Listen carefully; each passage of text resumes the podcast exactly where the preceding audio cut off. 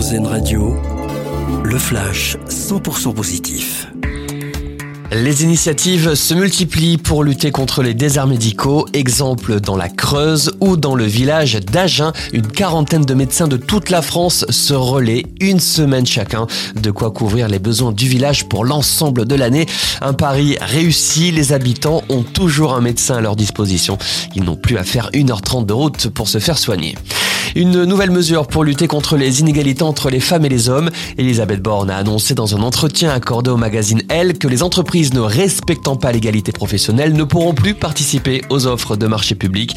Le plan égalité femmes-hommes doit être officiellement présenté le 8 mars à l'occasion de la Journée internationale des droits des femmes. Des vélos électriques made in France, c'est le nouveau projet de Mini. Le constructeur automobile s'associe avec la start-up Angel pour proposer ses bicyclettes. Les deux roues seront donc fabriquées en France au sein de l'usine Seb 10 sur Tille au nord de Dijon. L'objectif de Mini, rendre ces vélos disponibles à partir de l'hiver prochain. Ils seraient ensuite distribués sur plusieurs réseaux.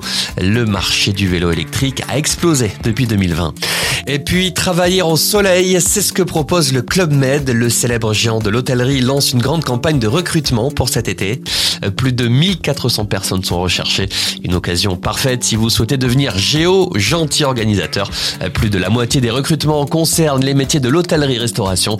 Le Club Med dit chercher des personnalités plutôt qu'un CV bien rempli. Vous venez d'entendre le flash 100% positif d'Airzen Radio. Une autre façon de voir la vie.